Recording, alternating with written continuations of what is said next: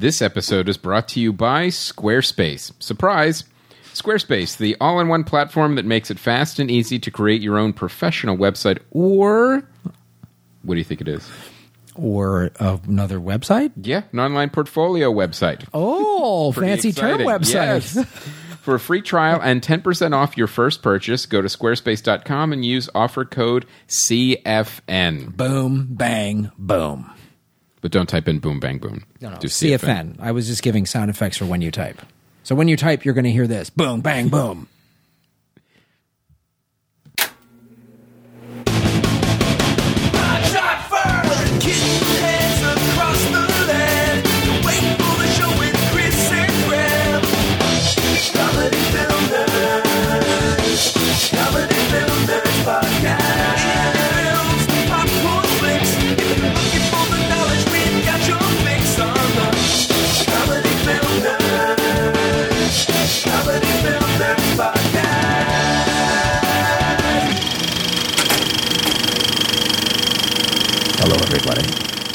Welcome, ladies and gentlemen, episode 207 Comedy Film Nerds. Bang, bang, boom.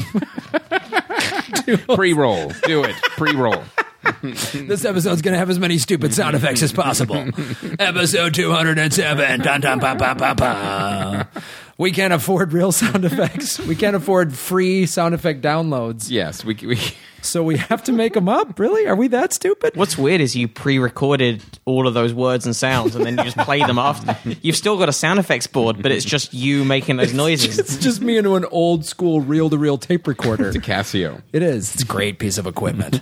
um, this episode is uh, number 207 and it's going to be going to be very exciting. It's really, really. We got a, a lot of fun movies to talk about, Yeah. actually, and um, some movies that uh, you may have not seen yet. So Mm, well, though. a little special, uh, little little specialness for you coming out. A little little specialness. yeah, for your ears. a little specialness. That's Yeah. vaguely creepy. It is it is it. It's like a it's like an audio ear salve. no, you made it worse. Really? A little specialness in oh, yourself. Okay. All right. Now Yeah, I'm picturing right. you like wiping down someone's ears. That's I'm I'm really uncomfortable right at this moment. Okay, let's do the pre-roll again. No, you. Yeah. What Chris is saying is you all have filthy ears, and he's going to clean them. that's what. That's exactly what I'm saying. exactly yeah, what I think you're that I think you might be right. You dirty eared weirdos. Thanks for living, listening to comedy. You disgust me. filthy ears. Take those headphones out of your ears and What- wipe them. What have you been doing with them? Like, what is your problem? Do you Well- clean anything? Maybe we should kickstart um, ear cleaner. No, we're not. We're done kickstarting, dude. I don't even think I can say that word anymore. I know, um, dude. Yes. But thank, thank, thank. Is that the first time you've ever said, "dude"? no, That seemed uncomfortable the way. You no, no. It's uh, no. I'm pretty sure he's sung the I- I- Bartman a couple of times. Yeah, yeah. I've I've said it a bunch of times, but uh, I think you know what I think we should do. I think we should introduce our guest because it's our no, we're first not. time. I here. think his ears are filthy, and Yeah. I don't want him. I don't want him in you the know any garage. part of his ears. Very dare you. I made a point of cleaning my ears before I came here, specially because I know how particular you are. yeah. You asked me to do the show. I mentioned it to a couple of friends, and they were all like, I mean, Chris is kind of calm about whatever, but Graham needs you to have. Graham will not have any wax or residue. I can't have it. I in can't his presence. Have, I can't have it. Um, folks, that is not somebody doing a Chinese accent. That is um, uh, one of the co-hosts of a podcast that you've been on it as well, right? Not yet. It Okay. was uh, it was a scheduling conflict. Scheduling conflict. We had a hundred podcasts to do. Right. That's right. So, uh, but yes, I've been on their podcast with uh, Andy Wood, who's been on this podcast, um, Matt Kirshen from the UK, and the Probably Science podcast. Welcome. Hey, Welcome his clean, sparkling ears into this episode 207. the rest of me is disgusting, but my ears are spotless. It's really weird. He came in covered in filth, except shiny ears. You could eat your dinner off my ears. Yeah. and you could find your dinner on the rest of me because I am filthy. I am. Yes, folks, that's our episode. This is what it's all about. Um, We've got a lot to talk about today. One of the things we wanted to we get really, started though? on. We, we do. We do. I- we do. We do have a we, we got to talk about the K word. And uh, one of the things we want to mention is that we want to thank you guys because pre orders are still coming in. All that money will still go to help us go to more places, pretty Mm-hmm. much. We're looking at, uh, we got our eye on Australia right now and maybe Japan. We'll see how much money comes in. We need some more money for Japan for sure. Um, yes. But um, it's it's looking good, and we're we're working with uh, Russell there and the mine in Western Australia where he sent us. I go, what what city is it near? And he just sent coordinates. So. yeah. yeah, that's when you know you're in the middle of nowhere, when you need coordinates. We're going to uh, a coordinate. When When it's- find it from a plane. yeah, Yeah, yeah. it's just Here's where you need to bail out. You got a parachute? Hope so. like I guess we're gonna. I don't to know why I made him like an old timey prospector guy there. Yeah. He's Australian. He really is an old Western American guy who's working in a mine. Hey, how are you, laddie? Um, These diamonds look delicious. Wait, he's a diamond miner? Yeah. We're gonna and he eats them. He's a diamond eating Western prospector in. In the middle of Australia. Yes. Okay. Who rides a kangaroo. That's, And he's got clean ears. yes, Let's hope. And he time travels. Anytime. okay. Now It's going to be an amazing documentary. Uh, Are, you, are you going to the UK at all on your on your travels? You know, I would love to. We obviously have a lot of fans in the UK. I don't know if we're not sure if we're going to be able to get I out don't there. think I don't know. We're- it's we're- a money thing, so we're barely going to get. We'd to need another half million dollars to go all the places we want If you to go. if you, uh, the one thing I will say, and this is uh, we're getting into dull logistics now, but look into round the world tickets because I've done that before. As someone who now lives in America but spent a long time with a place still in London, um, twice I've done a round the world ticket because I had some shows in Australia and Sydney. So I went. Um, you can get a ticket that kind of goes. Uh, well, from London is how I did it, but it went London to Singapore because there's some shows there. So, I, but you could stop off in Japan instead, and then on to Australia, and then back round to LA, What was the cost? and then back ticket? home. It was substantially cheaper than buying the individual tickets. Like it was, um, uh, I can't. I think it worked out around like fifteen hundred to two thousand pounds, which is about three thousand dollars or so. That's because right now a plane ticket to Australia from LA is about fourteen hundred bucks. Right. So for not that much more, you can go because particularly Yeah. from London to Australia, that's pretty much opposite ends of the world. So you can. Sure. There's not much in it. It's a bit quicker to go via Asia, but there's not much in it whether you go via Asia or whether you go via the US because it's pretty much the same. Like it's either way around the world. So they sell these tickets. Um, I think British Airways paired with Qantas does one. and I think there's a S- Star Alliance one as Sure well. it is, Yeah, yeah. right, right. All right. So that might be. I don't know. Look at this, Matt Kirshen with some travel tips. How some about world traveling World tips. travel, some clean air travel tips. It's uh, pretty impressive. Now, did you have to um, like when you travel all over the world? Is it like different logistically where you've got to like do you've got to figure out do you need shots for certain places? Do you need to like shots do in any Western countries. Well, that's a, yeah. I mean, there's a. I Chris has never traveled much. I chanced it in. Haven't um, you gone to there's a few- Africa? I've never been to Africa, but there's there's quite a few shows. There's quite a few different comedy shows around Asia, Mm-hmm. but um, most of the ones Indonesia I gigged in and I just chanced it. I think there are some bits of Indonesia you probably need to have malaria tablets, but um, uh, See, like Singapore is. All right. Singapore. You're pretty safe. Sorry. Singapore, you're- Singapore's very safe So um, Yeah. in every sense. It's What- almost too safe. what's It's, weird- it's the cleanest, safest. It's like it's like Switzerland in the tropics. Basically, it's just a, it's a bit too clean, and you're wondering what they're doing. like I don't I don't trust this. well, we know what they're doing in Singapore. They're beating the shit out of people who spit on the sidewalk. Um, Yep, that's about it. Yeah. Yeah. what um, what's the craziest place you performed? Like what? Like have you gone like into small areas, like in some of these remote locations?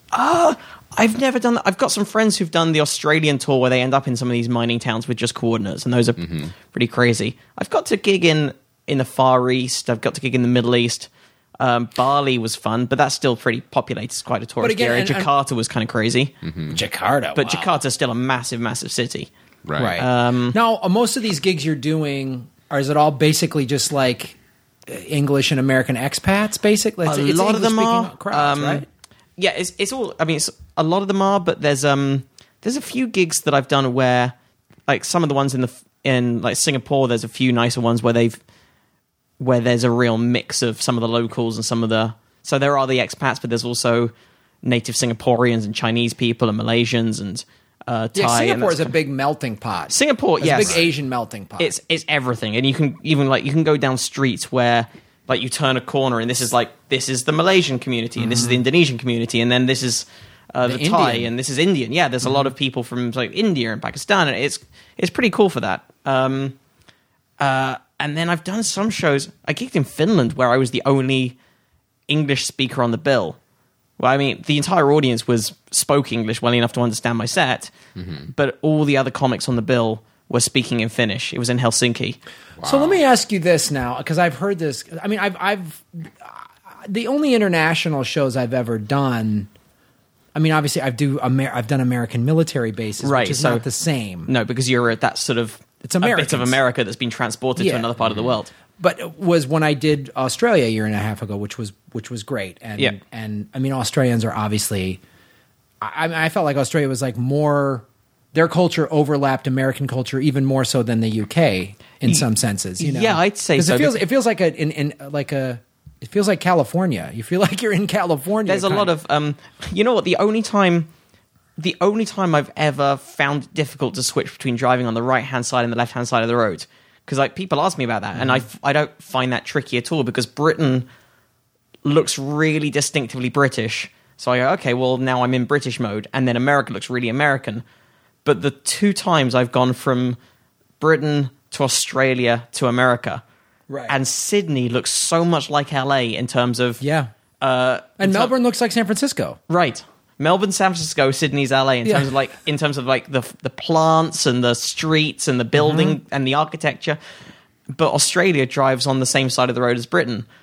So going from Britain to Australia and ju- and kind of going, oh no, don't adjust, and then Australia to America, where I did have to adjust, but it looked like I was going from the same place. It screwed me up. It, I, yeah, I found that crazy. But I want I want to ask you this, going back to the the show in, in, in Helsinki. Yeah. Did they? Did you find that like you were getting laughs at different places because of their obviously eh, they they understand English, but they don't. Yeah. It's not. It's their second language, and then any sort of slang or colloquial terms you're using. Yeah, and I've had, I've had that a couple of other times as well, where I've done shows in Holland, like in the Netherlands. Uh, I've done uh, in Germany, um, again to mostly native crowd, so not not English as the first language. You know what I like about it when when you're doing that, you suddenly become really conscious of everything you're saying. So some bits of material that you might have been doing for, you know, sometimes you get into a bit of a rut with jokes. I've been doing this joke for a year now, so I can do it with my eyes closed. You know, you find yourself sometimes go on a bit of autopilot. You're Yeah. doing those words, but your brain is thinking about the next thing you're going to do, mm-hmm. and you're not really in the moment. But when you're having to recommunicate those ideas to a, to a foreign audience, so you're really thinking about what it is you're saying. It uh, makes you Because- because you're not- you're- It's like what you have to do here in this country. right. Yeah. exactly. A little you bit, guys, did, did you understand a word of what I just? I don't know what he's talking about at all, folks. I know his ears are clean. Yeah, I've just been hypnotized by Yeah. the clean ears. Yeah, they are. They're sparkling. It's weird. I, I think I, I think I overcleaned. I think I, I think I went a step too far. I never knew that you could do the thing that you get in commercials, where like the little bing ding It happened. You and did the little star appears, and and it is doing that. I hope it's not being picked up in the mic because I'm pinging constantly right now. Well, here's what I want to ask you because I I found myself doing this a little bit in Australia was, um, I would do what you're doing of being more more cognizant of of not speaking so much in slang Yeah, because this obviously the slang is different. You know, But I think also, um, it's as an American performing in somewhere like Britain or Australia, I think you're it's easier than when it comes to slang than it than as a. Brit perform or an Australian performing in America because we're so steeped in American culture. Like in Britain, I'd say maybe maybe about a tenth of our TV, maybe a bit less, uh, is American, but well over ninety percent of our movies, particularly the main major interesting. movies, Okay. like nearly every film in in the theaters in Britain, uh, is American. One of so our biggest exports, Mm-hmm. entertainment. so we we grow up with all those things. So nearly so a lot of the slang people get. yeah, exactly. So I tell I tell friends of mine who are visiting who are, I've chatted to quite a few American comic friends of mine who are performing in the UK for the first time, and they're like, "What do I change? How do I do things different? And I tell them, generally don't, because if you start saying petrol rather than gas in your American accent, it just sounds weird, and they like it, it sounds odd, and they'll. No one will be confused when you say my car is out of gas. Right. Like no one in Britain is going to be going. Well, you're putting a gas in your car? Well, well, like helium or what? Like everyone will know that you mean. Every, they do the translation instantly. Right, but in their you as a. British comic, when you say petrol in your car, Americans are going to go, "What the fuck is he talking about?" Yeah, and well, I've got. I I used to tra- change everything and translate everything. Now my rule, I like, I changed my mind recently, where um, I was like, it sounds kind of strange coming out of my mouth as well if I really obviously use an Americanism when the audience knows the British version. So what I generally do is, if it's in the setup to a joke, then I'm I will use the British pronunciation or the, or even the British word and know that they'll have time to work out what I mean. And if it's in the punchline to a joke where you really needed to understand instantly because it affects the timing, I'll use I'll either use the American word or I'll try to rephrase it so I don't have to. Oh, interesting. That's Okay. that and it took me a while to work that out, but I just That's awesome. That's cool. Yeah. That's that's Well, interesting. let's uh, let's talk about some movies that we saw. Let's. Oh, It's do we been a- have to? It's been a it's been a very uh, eclectic couple weeks. I think that's a, being a generous uh, using a generous term, We're but uh, slowly ramping into some yeah, summer yeah, movies. we thank are. God. But you know, what? Not yet. You know what though? The bad movies are lingering. They it, feel- it feels like they they're they've just been around for a little longer than they should be. Like they're really overstaying their January February welcome. like Need for Speed. Yeah, is that which one you're talking about? That's Um, fantastic. What a great idea. Put uh, you know over like a hundred million dollars into a video game franchise that no one cares about anymore, and uh, make a movie that will never be as good as any of the Fast and Furious movies, and then put a guy in that's from Breaking Bad that most of the people who played Need for Speed uh, haven't watched. So It- it's such a disappointment that Aaron Paul and Dominic Cooper, who are really solid actors, are in this. Yeah, It why not make a It's like making a movie about Tetris right now. I mean, that's what we're looking at right now. If you made a Tetris movie, oh, right I'd watch the hell out of that. Starring like John Malkovich and you know what I mean, and then some, like Michael Fassbender. a couple of friends of mine did make, and I'm just going to plug like I'm plugging YouTube video on a film on a film podcast. But um, a guy wrote one guy who I know wrote this uh, song that was basically the history of Russia set to the ch- set to the music of Tetris. And then my friend Chris Lindsay, who I've known for a long time and collaborated on a few times with things, who like I don't know, he's one of those guys with just a weird 3D puzzle forming great eye brain. Uh, and he made this amazing video accompanying it. So I'll plug that. If you just go into go to YouTube, it's it's it got pretty popular. It's I think it's up to I think it's in the seven figure hits now. But Nice. it's um if you just look for history of Russia Tetris, And It's it- been and done. Chances are it'll come up. and it stars John Malkovich. And it, Well, this movie, the- all right. If you go to IMDb, the budget on this is is uh, estimated at sixty six million dollars, and they're saying the opening weekend was just under eighteen million. Oh, it, it when you add up marketing and stuff for Need for Speed, you know it was well high over. it's a now I'm going to be honest. When I first saw that poster as well, I, I actually just collated that with Fast and Furious. I didn't Right, even exactly. realize Yeah, it was of course. like it. I was. Oh, oh, different thing. Oh, okay. if I didn't know that it was based on a video game, I would have been like, and I'm sure a lot of people who don't know it's based on a video game or, or saw the poster or the trailer and went, "This is the ho- most horrible, neat, uh, uh, Fast and Furious ripoff I've ever seen." Like it just, it just felt like. They felt like some studio executives went, "Get us a get us, Get us a car get us a picture." car picture, get us a Fast Six, And they had to have said picture. Yeah. they said we need a car picture. we need a car picture, get bikinis and cars, go." Can, can you draw a car? yeah, Okay, we'll get a car. We will get a car. I need a car. I need a car and one of those photography machines. The camera? That's the one. make it happen. Um, and I need it yesterday. this film. Okay, Now you course- saw some of it. I saw some of it. Um, I saw just enough to go, yep, that's as dumb as I thought it was going to be. uh, somebody did post online. They're like, hey, Need for Speed. I think it's uh, our fan Gigi Romero, who's who's like she does a, she works in the film industry in terms of she sets up screenings. She goes, it wasn't as horrible as I thought. So she probably watched more of it than I did. Probably. Big Mama's House 2 syndrome. Yeah, I watched it on a plane once. There was nothing else on. Bad film, with a few moments of like, oh, they brought someone good in to punch this up. Yeah. Yeah. Like three or four times, I was like, yeah. And on a plane, you go, well, thank you for, for taking up two hours of my time. Yeah. Right. If a movie, if you can't watch it on a plane, then it is goddamn horrible. Right. Yeah. If you're like, fuck this, I'd rather read the, the book I already finished. or I'm whatever. confined in a small chair and can't move. I can't move. And now I want this entertainment to stop. Yeah, that's that's when you know it's horrible. So, Need for Speed. Is there any reason for it to be in 3D? No.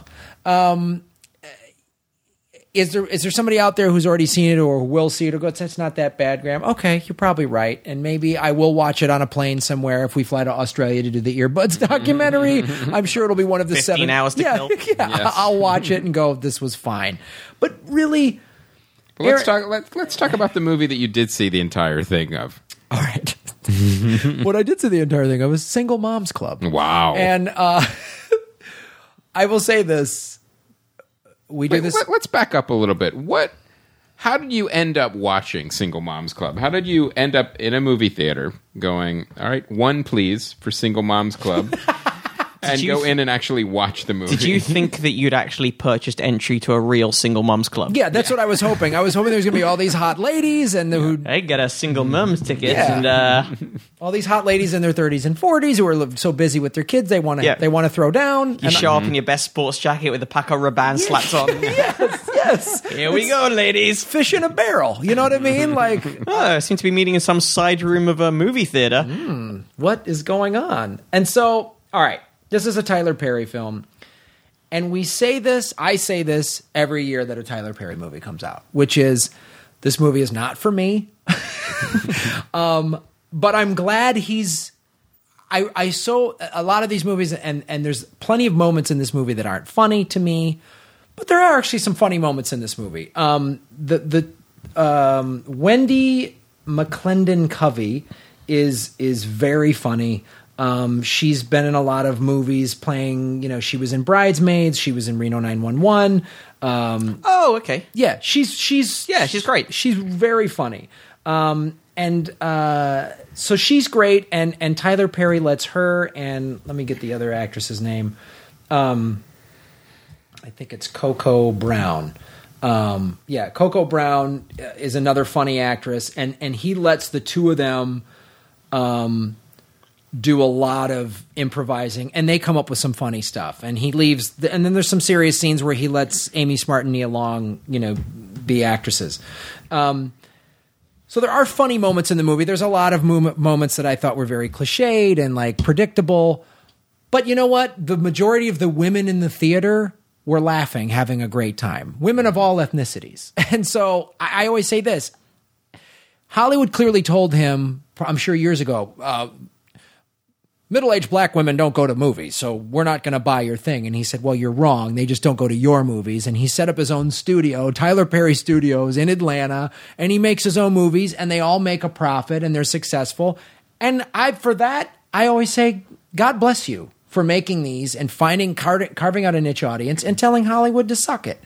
And so I give him credit for that. And there was moments that I laughed. I legitimately laughed out loud at this film. So yeah, and I just couldn't. I was wa- I was watched the first ten minutes of Need for Speed and went, I can't do this. I'm going to go see Single Moms Club. So which? So you actually bought a ticket for Need for Speed? No, I, I was not going to give that movie my money. Mm-hmm. I wanted to give Tyler Perry my money, so I bought a ticket for Single Moms Club. I went to Need for Speed. I pulled one of the 3D glasses out of the used bin, wiped it off with my hand sanitizer because I'm a germaphobe, and then wore it and watched the first 10, 15 minutes. And then when this is stupid, and then went into Single Moms Club right as that movie was starting. Wow, that was like right. a Rube Goldberg movie watching experience. it was Insane. And so, you know, Did Terry, you manage to steal the jewels? Yeah. and Terry Crews, because we say on the show, vote with your dollars. And I'm not, I don't want anyone, I don't want to enable the types of people that make Need for Speed. I don't, did you not think when you were sitting in there, was there not a bit of you that thought, well, this movie's not for me either, but it is for someone? Or did you just think it's just such a bad example of that genre that even the yes. teenage boys who would be all about that kind of film? If you It want was to, a cynical money grab. That's it's it's it's it's what it bullshit. If if you want this movie, I've I mean, Fast and Furious Six is a blast. Like we Right. we've talked about the last two Fast and Furious movies. Yeah. They're dumb, They're big and shiny with ridiculous explosions and car chases, and they're a they're a they're a blast. They're great entertainment. This Need for Speed is just I don't get it at all. Now, I, I have a question for you, and I'm, um, there's a fair chance you've already discussed this on uh, some point in your past 206 episodes, in your previous 206. But um, Need for Speed, okay, there's already been seven Fast and Furious, so that like that's a cynical money grab. But the many numbers of times that pairs of very similar movies come out, sure. uh, like two disaster movies or two ast- like asteroid hitting Earth movies or whatever. Do you think that's pure coincidence, or do you think there are more cynical forces at work in those ones? Uh, There's definitely um, parallel development where things get kind of developed at the same time. There's a number of different factors. One of them is Hollywood incorrectly always chases trends. Right. Like, all right, if one thing is popular, then well, we need to do that thing. But then you're like, like when when TV and movies like, well, we need the next Men in Black. Well, why? Oh, then you have R.I.P.D. Then you know it, it, it never. But that's works. when one comes out straight after the other. But if it hasn't already been a trend yet, like no one knew that Ar- no one knew Armageddon was going to be a very big success, and was it was it Deep Impact was Deep the Impact. right, right. was simultaneous? Yeah, and, and that's that's more parallel development. But the interesting thing is sometimes um, one project kills the other project. But if the project is far enough along, they're like, all right, we'll just let's release it anyway. And then yeah. the, there was another. The, the, the one that baffled me the most was the. Uh, the kids switching with adults trend. I mean, there was a ton of those movies that Right. kind of came out at the same exact time, and um, There was like Big, and then there was like Freaky Friday. Well, there's uh, uh, the there Western. was like a Jason Bateman one. There was a every every 15, 20 years, uh, a Zac Efron one. a There like Western all- comes out that's successful. Then they make a bunch of shitty ones, and Hollywood goes, "The Western is dead." Like this, this happened. You know what I mean? Like, and so uh, I think there's a lot of things that, that Chris is talking about, and also sometimes you know.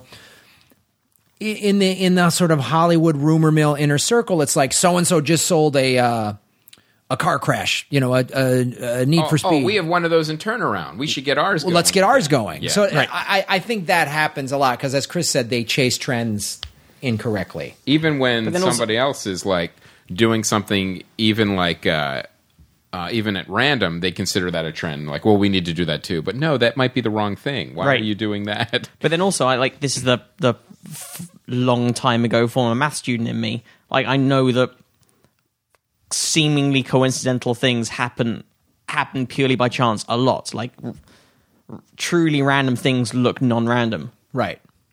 Right. Yeah, there's always those coincidences. Absolutely. But I but again, I don't know. You know a hell of a lot more than I do about the mechanisms behind all I, yeah. I, these I- developments. yeah. I think there's a lot of that stuff, and and obviously, as we've talked about on this show, because it's it's the old business models are changing Very slowly, but they are They very are slowly, changing. and people are breaking stuff out, and and um, you know, and even just like Netflix, what Netflix has done with with House of Cards and winning Emmys. Now everyone's Sure. trying to come up with their own original content and, and all that stuff. I- Amazon's doing it now, and Yes. so, uh, yeah, So, uh, but yeah, but to, to answer your question, is there's a couple of those factors going on. I think you're going to start seeing it a little bit less because the purse strings have become tightened, especially for big budget movies. Um, but you also have the old guard still there, kind of greenlighting some of these. So we'll, we'll see. and Uh, if, but and if Need for Speed, I mean, could end up making plenty of money on DVD, on DVD, on Right. on, on whatever else, on international sales. seems like the yeah, and again, it seems like the kind of thing, well, international particularly because I, I doubt it's dialogue heavy.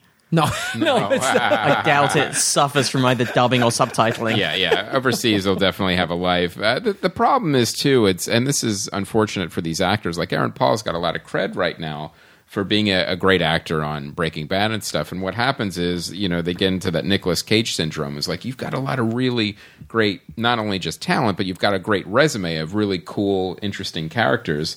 And now, you know, this is the one that they offer you, like a, a car chase movie. You, Yeah. know, you don't. You want to see But then he in- probably saw the the possibility of being in a blockbuster franchise. Sure. Exactly, That's exactly, And I can't that's- blame him for that. And yeah, I'm sure yeah. I mean, it, it's it's a profile thing. It's, I'm sure it's also and I'm, a I'm financial sure, payday. Well, yeah, I'm sure the payday Um, from Need for Speed was bigger than his last Yeah. three seasons Yeah. of, of Breaking Bad. Uh, but it'd be nice to see like Hollywood going, oh, here's you know, you're an emerging talent. Let's give you something that you could really sink your teeth into. yeah, and he's a well, in Breaking Bad. He's a phenomenal actor. Like he had Yeah. several scenes. He was supposed to die in the first season. oh, really?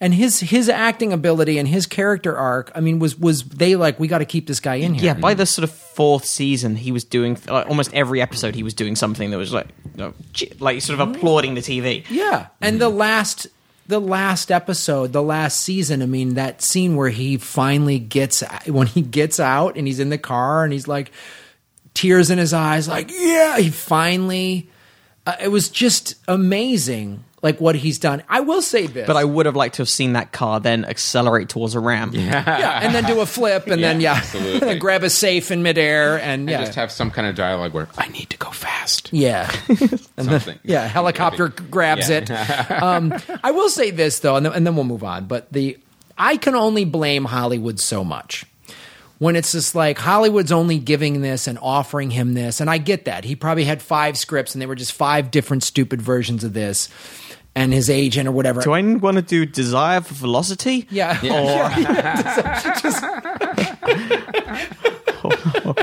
Yearning for going fast? my, my heart wants wind going across my face quickly. Or fast car good. or fa- or gun titty. Um, I will put, but in this day and age, though, it's on him. Do you know what I mean? Zach Braff.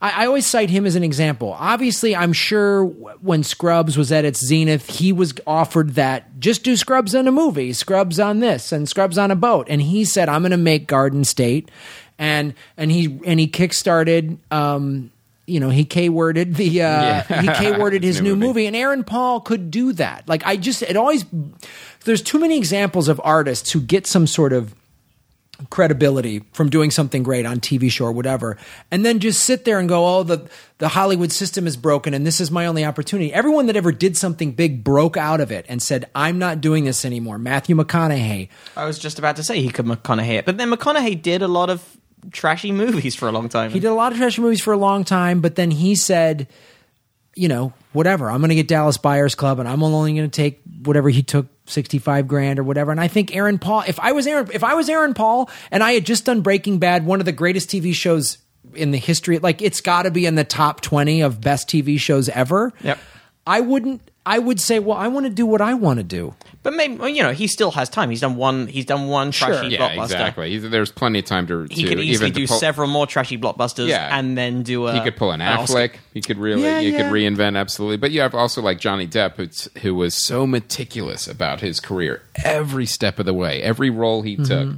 And um, then when he blew up Pirates of the Caribbean, it, it turned around. He went. What's so fascinating went about crazy. that trajectory is that you have a carefully curated career, pretty much from start to finish. Ever since uh, Twenty One Jump Street, you picked the roles, got cool. You know, everything was really cool. Everything was really um, different, and everything was really offbeat to the point where, oh, it's a new Johnny Depp film. You wanted to see it to see what he was going to do, and then you can't go more 180 than being in a giant Disney blockbuster and have characters walking around a theme park doing your character. From there there to there. That's an amazing trajectory. The problem with Johnny Depp's career after that is well, where do you go from there? You know, do you go back to doing these small kind of movies or do you go back or do you continue and just ride the giant uh, blockbuster way, which is unfortunately what he's done and now he's kind of lost Okay. um, we, we could argue his mind. He's out of his fucking mind. Johnny Depp Yeah. is out of his Well, let's okay. Let's use this next movie that Matt has seen as an example. Okay, Okay. The Hunt, which is starring uh, Mads Mikkelsen, who was the a great villain in Casino Royale. He was in Ha- Hannibal, the TV series, um, and you know he was done Three Musketeers, and and he's been in Clash of the Titans. So he's sort It of sounds like he would be in like a uh, girl with a dragon tattoo movie somewhere. Right. But but you see here, you see here like Clash of the Titans and Casino Royale. He obviously could and maybe might still continue and, and obviously with Hannibal, he as one of those faces and one of those actors of he could always play a creepy bad guy for the next mm-hmm. Mm-hmm. f- 100 years. He's like Henry Silva. like he could play that guy for Michael Shannon. Yeah, exactly for the exactly for the till the end of time. So then he chooses this Well, in this very different film. So Ex- Matt talked well, except he's sort of in the film he plays someone who gets mistaken for a creepy bad guy in a way. In the um, this actually came um, my uh, probably science co-host Jesse Jesse Case recommended this film. It's on Netflix now. It was nominated for um, best foreign picture uh, the Academy Awards, and yeah, he plays this kindergarten teacher who is falsely accused of uh, molesting one of his kids, one of the kid, one of the kids in the class, and there's no spoiler when I tell you falsely accused because the movie makes it absolutely clear right from the beginning. Okay. There's no like did he didn't he. You just see the thing play out in all its horror as a kid who says something stupid then mm-hmm. gets gets it gets twisted and the and the kid's stuck in this not even lie just or actually was a, is a lie but like the kid gets stuck in the situation and the parents and the other people in the community start to latch onto it and expand it and you just watch it play out and it, it's it's wonderful it's a really Well, let, let's go into uh, let's go into his performance. Obviously, um, as you say, he's he's st- because he looks and this is perfect casting and, and good acting. uh, Go into his performance um, and how he brought this this this. He's basically an average guy who's thrown into this awful set of yeah and and he he isn't um his performance all the way through like is is non creepy like he's the nice guy in the community. Uh he he plays it perfectly. Like he keeps the ray or the anger at this and the frustration just below the surface uh all the way through. It's it's just it's really nicely done scandinavian film Uh, is, is it subtitled or is it it's subtitled It's subtitled. Um, so the the winner in that best foreign language film, the the, the nominees were Broken Circle Breakdown. The winner was Great Beauty, The, the Hunt, and Is The there a scene with snow Omar. in it? Yeah, I'm trying to remember now. Does it get said in? I'm sure there's a lot of hunting. Yes. There's a lot of different hunting scenes. I'll tell you that. It's almost like it gets used as some kind of metaphor. So then, um, Yeah, hang on. Is there? There's there's definitely a Christmas scene. There must be snow then. Yeah. There's a couple of weeks now since I saw the film.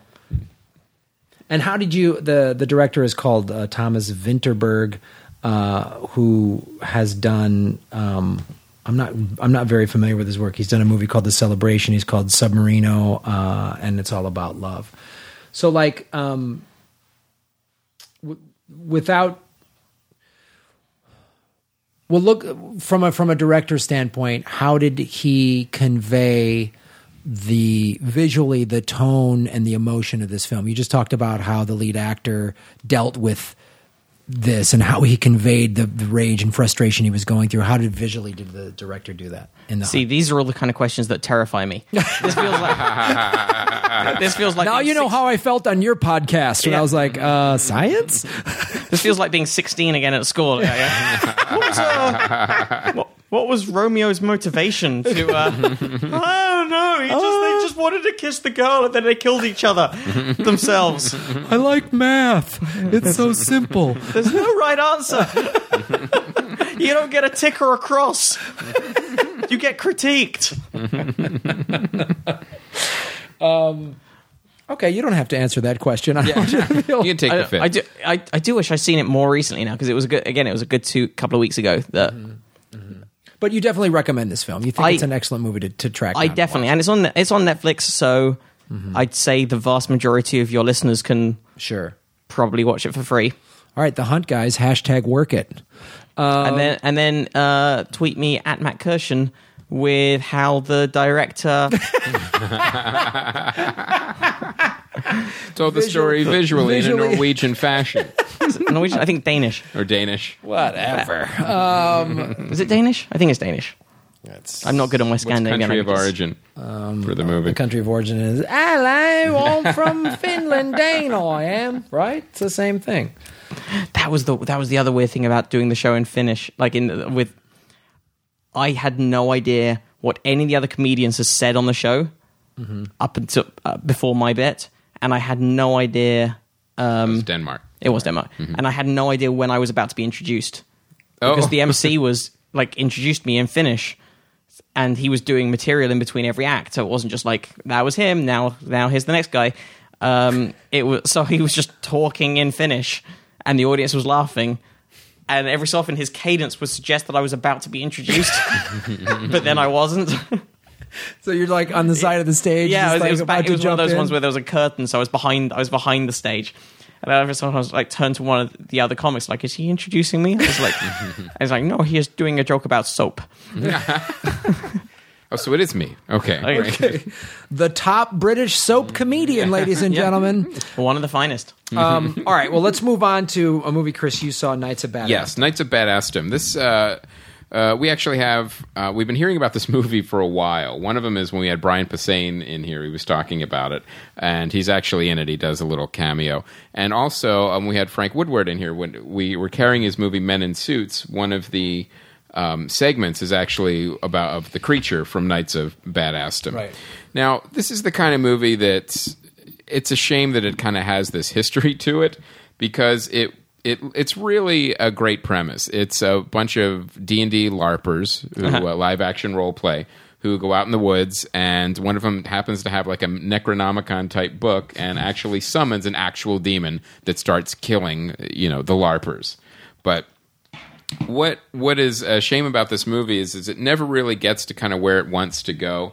And one of the reasons is the director got into a fight with the production company. The production company pretty much took the movie, did their own cut. You know, the director never signed off on the cut. So you could see where it's kind of uneven, unbalanced, and when you could kind of see where the movie wanted to go, but it never really gets there.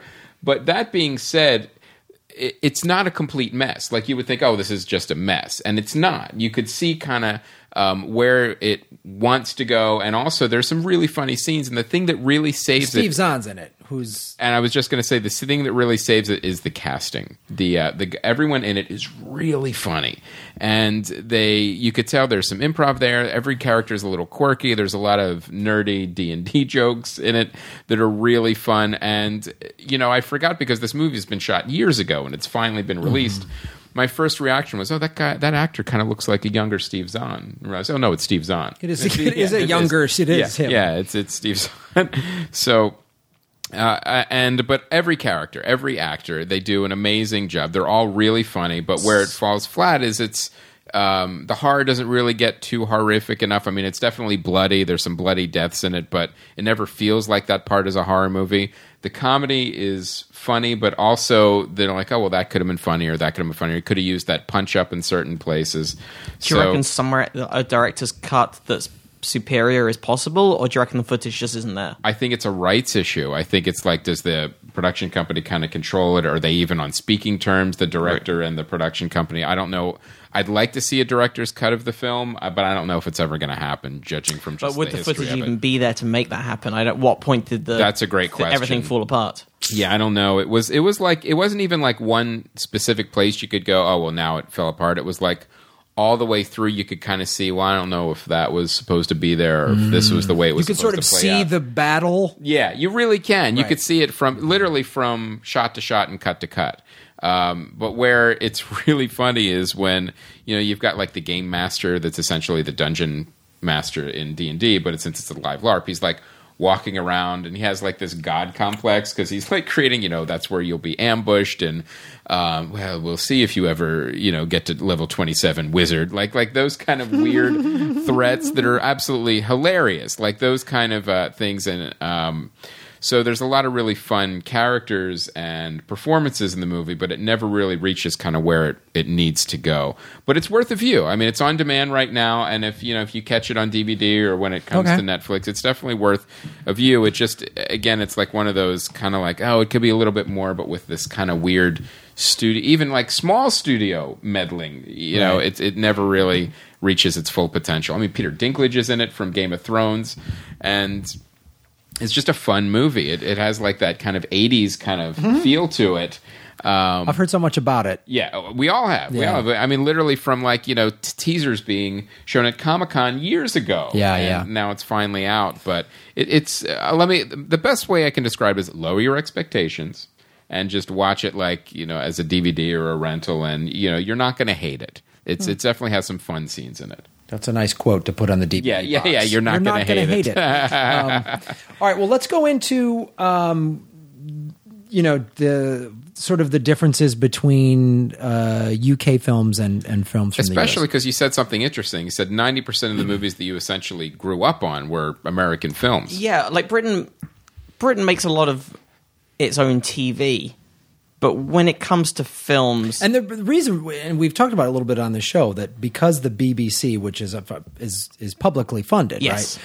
So a lot of the TV shows, uh, and and there isn't this American model of we got to get it to six seasons. It's like we're going to do one or two or three seasons or even just six episodes. So it, yeah, but that's also true um, in Britain. That's even true of the commercial channels as well.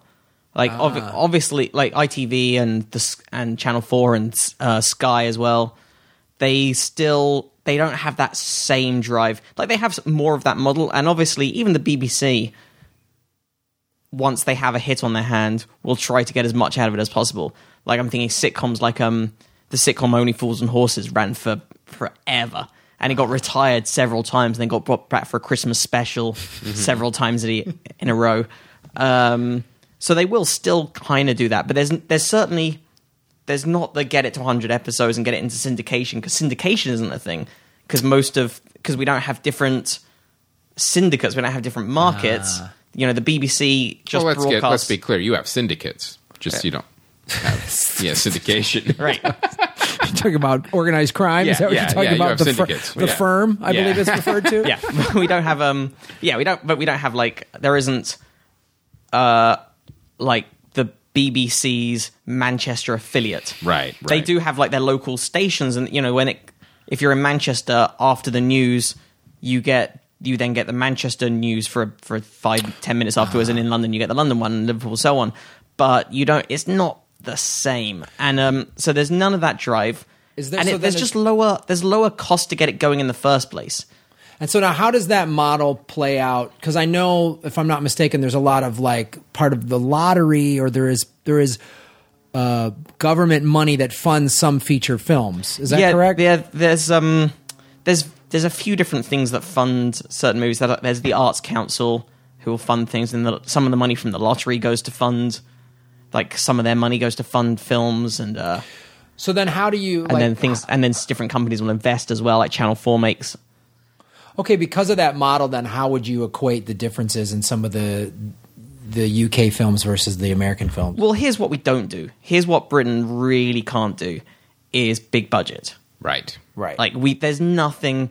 There are there are some higher budget movies that get made in Britain, but you'll never, unless you're counting like the Bond films. But even those have American money coming in. Right, right. Right, They're and not that's its- solely British productions. Like the Right. Bond, uh, the Bond films are the only things I could think of that would count as British movies. That Are huge budget. that are Harry Potter. again, yeah, I guess that. But again, that was That was yeah, an American studio. an American studio, but but uh, British source material. British source material, and they'll film. You know, they'll film things in Britain. The Star Wars movie, course, Star yeah. Wars is being filmed in Britain, and the Guardians of the Galaxy they filmed a lot of it in London. Um, but There's Shepperton Studios, which is like world famous in terms Yeah, of and there's a They few of those. giant studios in Pinewood Britain, right? and- yeah. Yeah. Pinewood's like the huge one, right? Mm-hmm. Is, that, Uh, is that right? Well, I know. I remember just Shepperton was the one that they, they I mean, they shot Star Wars there. They shot the original Superman movies there. Like, I mean, they've shot. and then there's Ealing Studios that used to make all of the Ealing comedies. So then you're saying so basically, so a purely British funded film is just by nature, by the structure of it, is going to be a lower budget movie. I'd, I'd say I'd say that's fair to say for the most part. Mm-hmm. Yeah, which is why it tends, you know, they tend to be more character-driven films or quirky comedies or or political comedies. I think of, I think the best or the certainly the better British films that came out recently, both uh, it was like In the Loop, which was a spin-off from the BBC series The Thick of It, which then all, which then became Veep, Right, right. which is um, Armando Iannucci and his team, and then and then his old collaborator Chris Morris made Four Lions. oh yeah, yeah. Uh huh. And yeah, Armando and Chris, t- between the two of them, were responsible for some of the best British TV comedy of the last fifteen years or so. Um, and they, you know, they also spawned Steve Coogan and all the things he did. Right. In fact, they just re- uh, Steve then- Coogan just had a, another Philomena Alan was- Partridge movie. There was Alan Part, yeah. Steve Coogan made the Alan Partridge movie, which which he made with Armando, and I don't know if Peter Baynham was involved, but he might have been. Uh, maybe not. I think no, I think That's Peter out on on demand right now. Peter Baynham would then went on to write Borat and various other things out in Hollywood now. Mm-hmm. Well, let me ask you this: How much, compared to American films, is is spun off from TV? Not that much, and it's rare when it is that it's good. Uh, I think the the Partridge film was a rare exception, and In the Loop was a rare exception. Although they, again, when they did In the Loop, it was definitely a spin off from the thick of it, but they renamed some of the characters and they did it differently. It wasn't just there was a there's a history. Um, people, in, I, I think this is across the board in in any country and in any art form, whether it's film, music, comedy, whatever. Where every so often someone will write an article going, "Oh, don't make them like they used to," and they'll Right. just cherry pick some of the best artists of the past 40 years and compare it to a random offering of today. Uh, look at Need for Speed. That's no Citizen Kane. Well, Right. yeah, because Yeah. you've just. But when Citizen Kane was coming out, you could have picked seven was- terrible yeah, films at the was same Beach Blanket Bingo or whatever. Like everyone was like, "Oh, Shakespeare was so amazing." Well, yeah, there was. He was the best of his time. Yeah, which is why he's now remembered 400 Yeah. years later as as the greatest writer of the English Right. language. Um, I was, I was I was thinking about that the other day. That whole that whole yeah, idea. no that, one remembers Christopher Marlowe. Yeah. but that whole that whole thing of going like did Shakespeare write his plays? And people kind of point out various things like he was from a non he was he wasn't from a wealthy background and his his mm-hmm. parents weren't educated. And they're going, well, I have to be it would have to be someone extraordinary to come from that background to write Shakespeare's plays. But it would have to be extraordinary for anyone from any background to write Shakespeare's plays. Like he's the greatest writer in the English language of all time. So whoever did that was extraordinary it's not weird to think. And also, his parents didn't go to school. Right, Like, right. How did he overcome that? Well, because he had the best brain ever. Yeah. Because he was the biggest genius at making words happen of all time. like, it's, it, it always feels like going like. Uh, it, it feels like going, going like, oh, the, hey, there's a guy out back. He's uh, he can balance a, a car on his head and juggle five cannonballs at the same time. How did he do But that? but get Well, this, where did he go He's to got school? a slightly bad knee. Yeah. he has a slight. Like, no way could someone with a slightly bad knee do that. just, no, if because it's anyway. No one can do that. Yeah. Well, real quick before we move on, Yeah. what? Yeah, so that's what I was saying. There's there was a his, there's a history in Britain, and it's been around for ages of um a sitcom gets successful, particularly like a sort of mainstream Mm-hmm. successful, and then they do a terrible spin off where they send them to a foreign country. and, and every so often it's turned out well. Like the I, I didn't see the Inbetweeners movie, but that was a great TV series, and apparently they did a very good job with the movie. Um, but there's a long tradition of terrible films like that. The On the Buses, which was a sitcom that ran in Britain for ages, had Holiday on the Buses, where they went off to Spain or something like that, and it was awful. Uh, and they had I they had the Carry On films as well, which I don't know if they ever made it to America, but This episode is spiking in the UK, by the way. yeah, the Carry On movies. I remember everything he's talking about. the Carry On movies get remembered with undue fondness by British people. They are terrible. They are without qualification. They are awful. All of them just terrible, s- like bawdy comedies. Right. Like not quite sex comedies, but just all cheeky fun, and they're all just rotten. Uh, but people in Britain, uh, but you grow up on them, so you're like, oh, love the Carry On films. Do you really? Do you really, or did you just watch them for a long? Right. So, so It's there like, was a, it's like a children's serial that you think, oh, it's so great. No, yeah, it wasn't. There You was just- always yeah. It's, it, there was all, exactly that. So there was always that being made, and at the same time, there were always wonderful films like the Ealing comedies, mm-hmm. you know, the, the Lady Well, Killers me- and so on. And Let me ask you one last question because um, as growing up, you said most of the movies were American. most of the certainly a lot most of the, all the blockbusters. All the blockbusters. Generally, when we went when we went to the cinema to watch a film, mm-hmm. Now, would you most of the time that was an American film. when we you would go to the movies then as a kid or at growing up? Would you be cognizant of like, oh well, this is an American film, this is a British film. Should we pick the British film over the American film, or you just wanted to see what you wanted to see? no, it, didn't it was matter. it was you wanted to see, particularly when you're a kid as well. You want to see the thing with the the, big shiny poster and yeah, the yeah, Right. yeah, yeah. Uh, I do remember going to America as as a kid. Went on a vacation when I was about eight, and that was incredibly exciting because the films come out at that back in that at that time. they used to come out in America a, a, a, at least half a year before they came out in Britain. Like there was a ah, massive right, difference right, because this was before mm-hmm. internet piracy and everything, so it was much harder to get mm-hmm. pirated copies. Mm-hmm. I remember. And, it, and when he did, it was those ones where someone had managed to somehow hide a camcorder at the back of the thing, and you don't you don't see those anymore because everyone has screeners that they rip. And but Right. remember when you used to get a pirate copy and you see silhouettes of people walking past and murmuring? You can still get those in, in Kuwait and Iraq and all Uh, the and all the Oh, all the really? bases I ever performed at. There's these bazaars. yeah, and and that's it's still these like soldiers- VHS. These soldiers would be like, "Well, I'm gonna watch, you know, Predator Five on." Uh, and they'd buy five movies for a buck or something like Yeah. that. And there's all these awful. But you'd have to buy a VCR too. well, no, yeah, some of them, were, but no, some were DVDs, and it was all. But that. I remember seeing that, and I, and again, and the other thing is, Britain doesn't have the in the age ratings. We didn't have um, PG thirteen as a as an option. Oh, okay. It was PG or it was thirteen. So I remember watching Batman, uh, like the original, the Michael Keaton one. Michael Keaton, Jack Nicholson one, and I watched that when I was under 10 because my parents took me in and it was and it hadn't it wasn't even going to come out in Britain for another half a year. And even then I wouldn't have been like, none of my friends would be able to see it because we were underage. We'd have to wait until it came out on like, either VHS or book probably on or on TV like a year and a half later. So that was yeah it was the, about the coolest thing I ever could have done. Right on. Yeah. it's like uh yeah I saw that uh yeah you uh, your parents might be able to watch it in uh in about a year's time, but uh, you won't be able to. So I just saw Batman. It was pretty amazing. pretty amazing.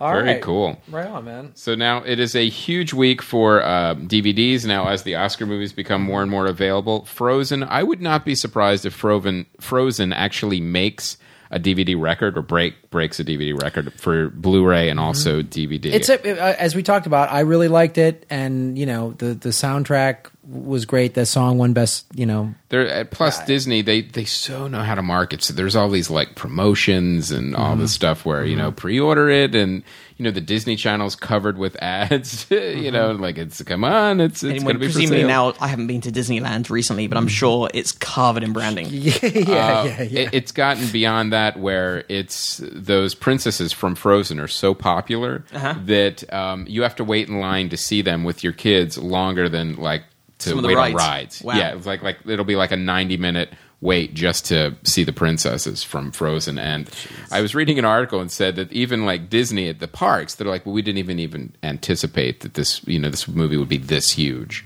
So it's uh, I like I would not be surprised at all if you read in another week's time. You know, Disney DVD, uh, Frozen sets new uh, DVD record. So next is uh, American Hustle. It's nice to see Disney finally make good. yeah, I know they've been struggling for so long. I'm glad the Disney guys are See they- those they- plucky they- young fellas. yeah. They they pulled it together. It's finally you know. scraping together a couple of nickels. All they had to do was hire, uh, you know, oh, I would can't even say hire, buy John Lasseter and his uh, and his company. Right. All right, American Hustle is coming out again. This is one of those movies. If you didn't get to see it during the Oscar time, uh, it, it- Check it out. Now, I will say though, lower your expectations a little bit. It's not the best movie ever. It's it's definitely uneven in many many parts, but it's a it it's definitely a good watch. and then again with uh, Saving Mr. Banks, um, I really like this film. It's it's good. Tom Hanks. Um, Didn't get nominated. Now, not get I'm yet to see that film, but it the concept felt to me like a DVD making of extra feature got out of hand. you know, it it it's worth it. It's definitely worth the DVD rental. Like going into the committing two hours to see it in the theater. Um, I went to a press screening. I, I did like it. It's definitely worth a rental or or watching on a plane or something like that. Like That's it- what, what I planes are when I I do two things on planes when it comes to movie watching, and I because again I go back and forth from the UK quite a few times a year. Uh, that's a lot of my film watching time. Sure. but I'll do two things. I'll catch up on new-ish releases that I missed out on, and then quite a lot of the ones that have on demand now. There's a sort of backlog of classic movies that they have on some of them that I've just been going Catching like- up on. Yeah, Yeah. and there's like there's huge holes in my film watching Mm-hmm. uh, backlog, like just vocabulary whatever. So I'm just catching up on. Like I hadn't seen The Sting until recently. Whoa, I know, nice. right? Which is which is ridiculous. And that's a, I watched it and I was like, oh well, that, I'm glad I did that. Mm-hmm. That was an excellent, excellent film. Yeah, I think Saving Mr. Banks. You know, Emma Thompson's great in it too, and um, there it, it's it's very much like a Hollywood picture, you know. It, Mm-hmm. but that not necessarily in a bad way. It's definitely worth a DVD. It's it's worth watching. Okay, and next one is Mandela: Long Walk to Freedom. I have not seen this movie, yet. Neither did I, and this is something I will watch on on DVD. Mm-hmm. and I'll be on the lookout for the U2 song. Hello. yeah, that's right. Two of those, uh, two of these movies were Frozen one, and the U two song was nominated. Yes. Um. So yeah, it's a good it's a good week for Mm-hmm. DVDs. Um. And premiering this week is uh, Muppets Most Wanted. Now, I saw the first one and I really liked it. I thought they did an amazing job kind of um, revitalizing and uh, uh, the Muppets because the thing that was great about it is that they did the the Brady Bunch model, which was fantastic. You took what was great about the Muppets, but then you brought them into modern times. Like you didn't you didn't screw with the formula. This is what you know. This is what made these characters popular. But now here's where they are now, and here's where we are uh, now. And I Is thought, and Brett- Jason Segel gets a lot of credit for that. He's uh he's great. Like he's really everything I've seen him in recently. I've just gone. Um, what was it? But he wrote it too. I mean, he was also behind the scenes Was it- putting it together. Was it Bad Teacher? He was in.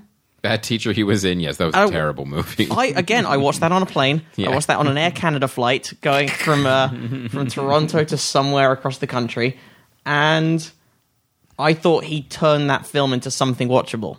Like he was so charming and likable, and he wasn't so in it enough to make that film watchable. but that's very um, that's very generous of you.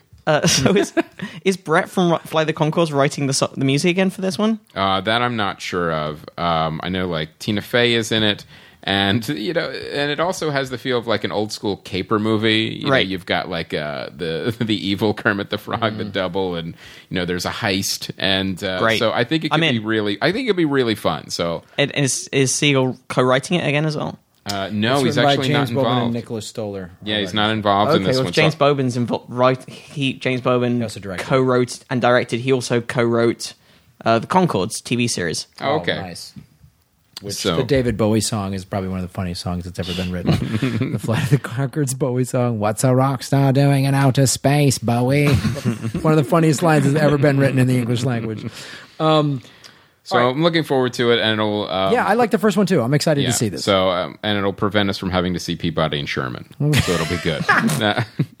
And uh, the next movie is Divergent, and uh, What's the story on this guy who didn't turn his cell phone off? It's, uh, I, I, I don't know. That, that's weird.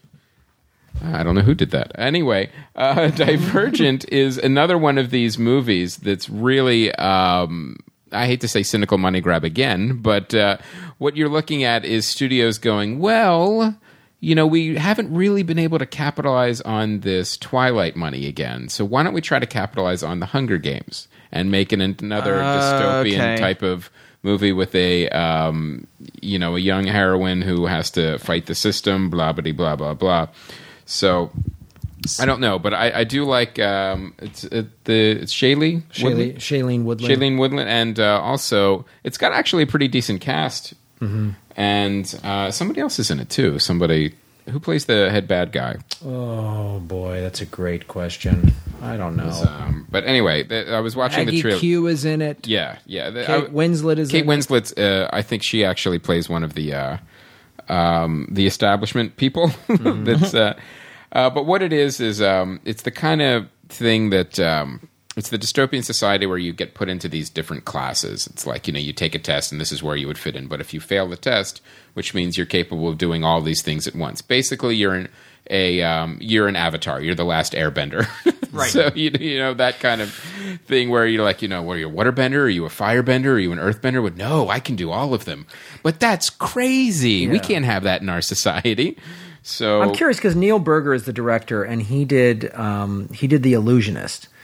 Um, he also did Limitless and Interview with an Assassin. So I don't Now, now the other side of this is like what I think where you're getting at, Graham. It's possible the studios have learned from these other mistakes and go, you know what? Why don't we just make a compelling movie and not worry about chasing this trend or this other movie? So it's possible this movie might be good. So we'll see. I don't know. I'm reserving judgment, but I actually, um, I, you know, I like the cast and I do like dystopian stories and science fiction. So I am um, cautiously optimistic about this movie. Did you see the Hunger Games movies? Yes.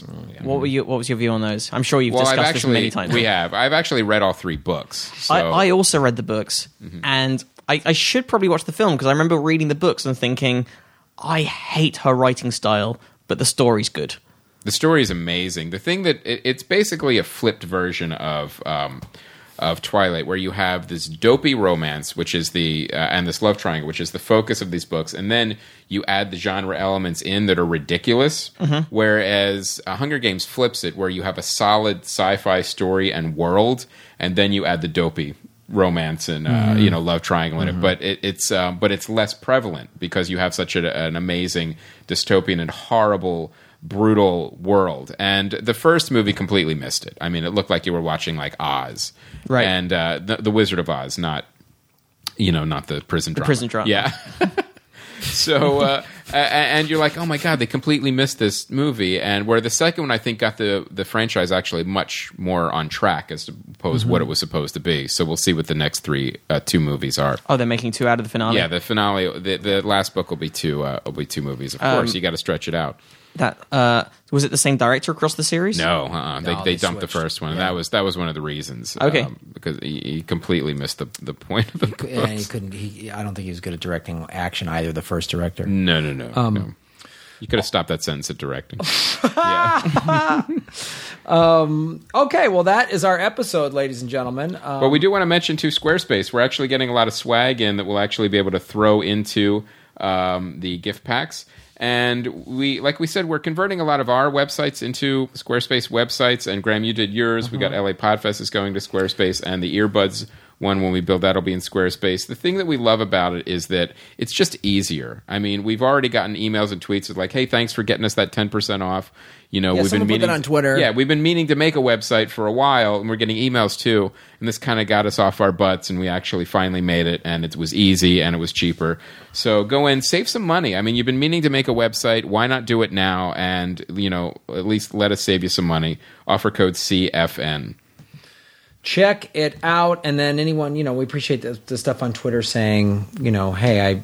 I- I've been using Squarespace, or thank you for plugging my website, or whatever. It's very cool. If you have a cool uh, website that you created with Squarespace, let us know, Yeah. and we'll, we'll, we'll plug it. Yeah, we've got a couple uh, couple episodes left, and if you do create your, and if it's any any peripherally related to film, we will uh, we will profile it here as the Squarespace website minute. Boom. Coupon code CFN. You should start doing that for us. Our, our show is also sponsored by Squarespace and has a Squarespace website.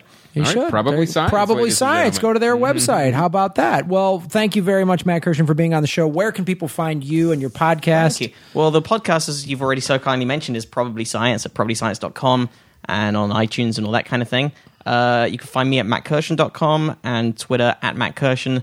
You'll probably get the spelling wrong, but if you sort of Google English comedian Matt and then the letter K and some sort of letters, you'll get me. K I R S H E N. That's that's the that's the correct one. But Google's really weird and good at working that kind of thing out.